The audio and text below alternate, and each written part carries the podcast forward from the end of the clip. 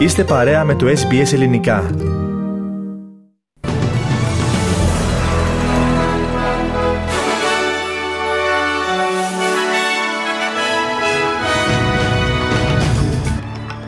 Συνεχίζονται ισχυρές βροχοπτώσεις στο βόρειο Queensland. Σε λίμνη μετατράπηκε το αεροδρόμιο του Cairns. Ρεκόρ πενταετίας ατροχία δυστυχήματα στους δρόμους της Αυστραλίας. Πάνω από 1.200 άνθρωποι έχασαν τη ζωή τους μόλις πέρσι. 158 ναι έναντι 142 όχι κυρώθηκε ο κρατικό προπολογισμό στην Ελλάδα. 12 νεκροί σε ενόπλη επίθεση στο Μεξικό και. Αλλαγή σκητάλη στην κορυφή τη Super League μετά την νίκη του Πάουκ και την ήττα του Παναθηναϊκού.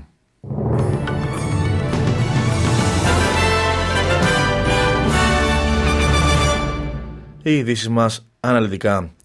Κάτοικοι στο βόρειο Queensland αναγκάστηκαν να σκαρφαλώσουν τι στέγες των σπιτιών τους, περιμένοντας τα σωστικά συνεργεία, καθώς έντονες βροχοπτώσεις από τον πρώην τροπικό κυκλώνα Jasper προκαλούν πλημμύρες ρεκόρ στην περιοχή. Ολόκληρη η πόλη Γούτζα Γούτζα έχει κοινωθεί εξαιτίας των ακραίων καιρικών φαινομένων. Σκάφη διάσωσης έχουν αναπτυχθεί ενώ έχει κληθεί και το πολεμικό ναυτικό για να συνδράμει αφού τα φαινόμενα αναμένεται να συνεχιστούν σήμερα και αύριο.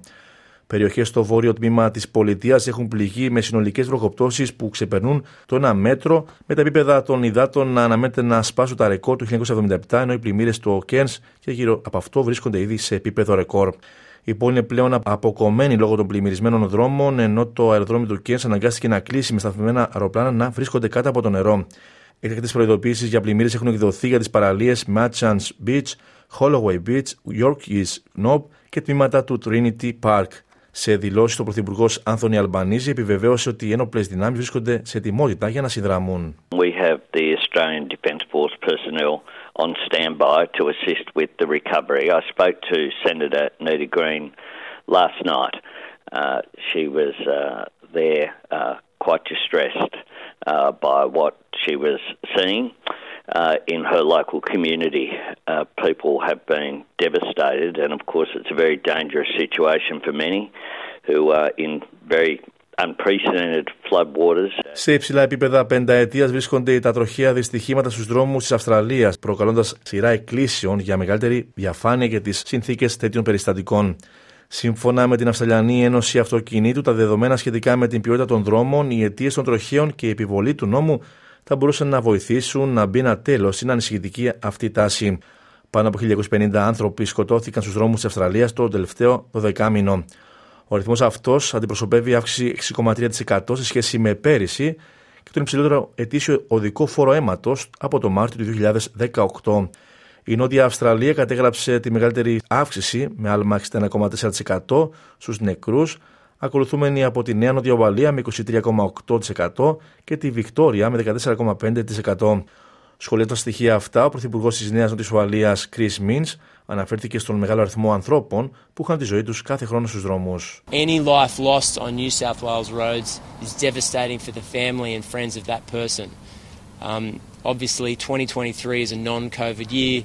There was changes to driving and behaviour in 2022. So, regrettably, and as awful as the statistics are, Uh, we've seen an increase in 23 over 22. Με 158 ψήφους ναι, αντί 142 όχι, κυρώθηκε από την Ολομέλεια της Ελληνικής Βουλής ο κρατικός προπολογισμός για το οικονομικό έτος 2024. Με μεγάλη πλειοψηφία υπερψηφίστηκαν επίσης οι αμυντικές δαπάνες και τα έξοδα της Προεδρίας της Δημοκρατίας. Οι δαπάνες του Υπουργείου Εθνικής Άμυνας έλαβαν 249 θετικές ψήφους έναντι 51 αρνητικών, καθώς και τα έξοδα της Προεδρίας της Δημοκρατίας που υπερψηφίστηκαν με 239 ψήφους υπέρ και 61 κατά. Όπως έκανε γνωστό ο πρόεδρος της Βουλής Κώστας Στασούλας, οι συνεδριάσεις κατά την πενθήμερη συζήτηση του κρατικού προπολογισμού διήρκησαν πάνω από 66 ώρες. Να παραμείνουμε στην Ελλάδα. Δραματική κατάληξη είχε η καταδίωξη υπόπτου οχήματος που ξεκίνησε από την Νίκαια και έληξε στην Αθηνών Κορίνθου. Ένας αστυνομικός έχασε τη ζωή του και ένας άλλος τραυματίστηκε όταν η μοτοσυκλέτα της ομάδας Δία συγκρούστηκε με περιπολικό. Η ελληνική πολιτεία, στο πλαίσιο των πρωτοβουλειών της για την ενδυνάμωση των δεσμών μεταξύ της Ελλάδας και του απόδημου ελληνισμού, έχει αναπτύξει το τελευταίο διάστημα μια ενισχυμένη δραστηριότητα στον ψηφιακό και ηλεκτρονικό τομέα, ώστε να διευκολύνονται οι ομογενείς στις υποθέσεις που έχουν με τις προξενικές και άλλες ελληνικές αρχές. Αυτό αναφέρει στην αποκλειστική συνέντευξη στο πρόγραμμά μας ο Υφυπουργός Εξωτερικών της Ελλάδας, αρμόδιος για θέματα αποδήμου ελληνισμού, Γιώργος Κότσιρας. Συγκεντρώσαμε όλες τις υπηρεσίες του GovGR μέσω μιας ειδικής ενότητας προκειμένου οι πιο συχνά χρησιμοποιούμενες υπηρεσίες από Έλληνες που είναι στο εξωτερικό να μπορούν να είναι συγκεντρωμένες για διευκόλυνσή τους. Αυτό γίνεται μέσω της πρόσβασης που υπάρχει στην αρχική σελίδα gov.gr. Υπάρχει το αντίστοιχο πεδίο και στο κεντρικό site του Υπουργείου Εξωτερικών, το mfa.gr. Ο κ. Κότσιρας μας μιλά επίσης για την επιστολική ψήφο, η οποία για να ισχύσει στις προσεχείς ευρωεκλογές απαιτεί απλή πλειοψηφία, όπως μας εξηγεί. Η συνέντευξη με τον Έλληνα Υφυπουργό Εξωτερικών θα μεταδοθεί στη σημερινή μας εκπομπή στην δεύτερη ώρα. Συνάντηση με τον Τούρκο Κύπριο ηγέτη Ερσίν Τατάρ είχε χθες στην Κωνσταντινούπολη ο Τούρκος πρόεδρος Ρετζέπτα Γη Περντογάν. Όπως μετέδωσε το πρακτορείο ειδήσεων Ανατολού, η συνάντηση ήταν κλειστή για τους δημοσιογράφους. Στη συνάντηση ήταν επίσης παρόντες ο Τούρκος αντιπρόεδρος Ζευντέν Γιλμάς και ο λεγόμενος αντιπρόεδρος του ψευδοκράτους Ουνάλ Ουστέλ. Ο στρατός του Ισραήλ αναφέρει πως ανακάλυψε μια μεγάλη σύραγγα που χρησιμοποιεί η Χαμάς, δείχνοντας σε βίντεο ότι η είσοδος ήταν κρυμμένη σε ένα παιδικό δωμάτιο. Σε δηλώσεις του, ο ταγματάρχης Νιτζάν Αλόν αναφέρθηκε στον τρόπο με τον οποίο είχε κρυφτεί η είσοδος της σύραγγας στο σπίτι μιας οικογένειας. But if you follow me here into the children's room, looks like an innocent children's room. Under this this child's cot, not the baby's cot, we see a tunnel that was used for terror by Hamas ISIS. Hamas ISIS uses children's rooms, uses babies' cots to hide what is used for terror, for murder, and for slaughter. Να αλλάξουμε θέμα. Η δίκη του εκδότη Jimmy Lai αρχίζει σήμερα στο Hong Kong χρόνια μετά τη σύλληψή του εν μέσω τη καταστολή των αντιφρονούντων από την Κίνα. Ο Λέι αντιμετωπίζει ποινή σόβια κάθριξης για την έκδοση της φιλοδημοκρατικής εφημερίδας Apple Daily, η οποία αποτελούσε σημαντικό μέσο ενημέρωσης για 30 χρόνια στο Hong Kong πριν από τον περιορισμό της ελευθερίας της έκφρασης από την κινέζικη κυβέρνηση. Το Πεκίνο τον κατηγορεί για σύμπραξη με ξένες δυνάμεις ώστε να θέσει σε κίνδυνο την εθνική ασφάλεια αλλά και για συνωμοσία. Ο γιο του Τζίμι Λέι, Σεμπάστιαν, είπε ότι αν και πιστεύει ότι η έκβαση τη δίκη έχει ήδη κρυθεί, είναι περήφανο για τον πατέρα του, καθώ υπερασπίστηκε τι πεπιθήσει του. Reflexively anxious, but there's actually no anxiety involved once you think about it because it's a complete show trial. Um, the result is already predetermined. It's a trial with um, three government appointed judges. Um, the um, no jury and uh, uh, um, the, the security minister recently boasted of a 100% conviction rate. So an absolute champ. Τουλάχιστον 12 άνθρωποι σκοτώθηκαν χθες το πρωί σε ένοπλη επίθεση που σημειώθηκε κατά τη διάρκεια γιορτής στην πόλη Σελβατιέρα στο κεντρικό Μεξικό. Έως τώρα 12 άνθρωποι έχουν χάσει τη ζωή τους, δήλωσε σε ανάρτηση στην πλατφόρμα 6 εισαγγελία του Γουαναχουάτο, μία από τις πιο βίαιες πολιτείες του Μεξικού λόγω της παρουσίας εγκληματικών συμμοριών. Το Σερβικό Προοδευτικό Κόμμα που βρίσκεται στην εξουσία διεκδικεί μια μεγάλη νίκη μετά τις βουλευτικές εκλογές που διεξήχθησαν στη Σερβία. Η εκτελούσα χρέη Πρωθυπουργού Άννα Μπράμπιτ δήλωσε ότι με καταμετρημένα τα μισά ψηφοδέλτια το κυβερνών κόμμα αναμένεται να κερδίσει το 40% των ψήφων και να κατέχει περίπου 130 από τις 250 έδρες του Κοινοβουλίου. Όπως είπε το κύριο κόμμα της αντιπολίτευσης, η Σερβία κατά της βίας κερδίζει περίπου το 23% των ψήφων.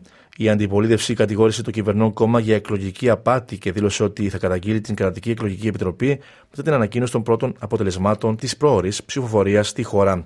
Ο μεγάλος νικητής των εκλογών, Αλεξάνδρ Βούτσιτς, είπε πως θα ξεκινήσει άμεσα δουλειά για να κερδιθεί το χαμένο έδαφος.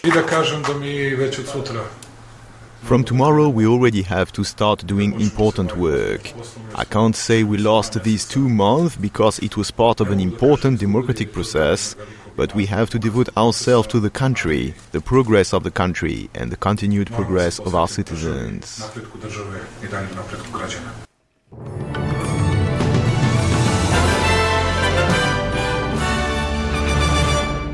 Τιμή συναλλάγματος τώρα, ένα δολάριο Αυστραλίας έχει σήμερα με 67 το ευρώ και 67 cents του Αμερικανικού δολαρίου. Στα αθλητικά, μόνος πρώτος στην κορυφή της βαθμολογίας στη Super League πέρασε ο Πάοκ μετά την νίκη του επί του Αστέρα στην Τρίπολη και την ήττα του Παναθηναϊκού στο Περιστέρι. Αναλυτικά τα σημερινά αποτελέσματα για την 14η αγωνιστική της Super League είναι Άρη Σόφι 1-0, Αστέρα Τρίπολη Πάοκ 1-4, Λαμία Βόλος 1-2 και τον Αθηνών Παναθηναϊκός 3-2. Στην Κύπρο για τη 15η αγωνιστική είχαμε Αθλητική Ένωση Ζαγακίου ΑΕΛ Μεσού 1-4, Πάφος Αποέλ 0-1 και από Λεμεσού Νέα Σαλαμίνα 0-2. Περισσότερα στη διάρκεια της Αφρικής Δευτέρας.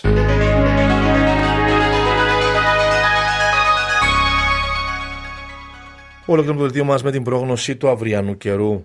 Μελβούνι, οι βροχές στη Δημοκρασία θα κοιμανθεί από 16 έως 19 βαθμούς Κελσίου, Σίδνεϊ επίσης βροχές με 22 έως 36 βαθμούς. Βροχές και στο Γούλουγκογκ με 17 έως 32 βαθμούς. Νιούκαστ επίσης βροχές με 21 έως 34. Βροχές και στο Πέρθ με 17 έως 33 βαθμούς. Αδελαίδα συννεφιά με 14 έως 21. Χόμπαρ βροχές με 13 έως 17 βαθμούς. Καμπέρα επίσης βροχές με 16 έως 33. Μπρίσβεν συννεφιά με 23 έως 31 βαθμούς Κελσίου. Κέν συννεφιά με 24 έως 27. Και Ντάρβιν βροχές με 28 έως 35 βαθμούς Κελσίου. Στην Αθήνα σήμερα αναμένεται ηλιοφάνεια με 4 14 βαθμούς. Έθριος ο καιρός στη Λευκοσία με θερμοκρασία να φτάνει εκεί από 6 έως 19 βαθμούς Κελσίου. Τέλος του δελτίου ειδήσεων στην σύνταξη και εκφώνηση ήταν ο Στέργος Καστελωρίου. Ακολουθούν μηνύματα του σταθμού μας και συνέχεια πάνε το θέμη καλό με τα υπόλοιπα θέματα της σημερινής εκπομπής. Από ένα προσωπαρόν, γεια σας.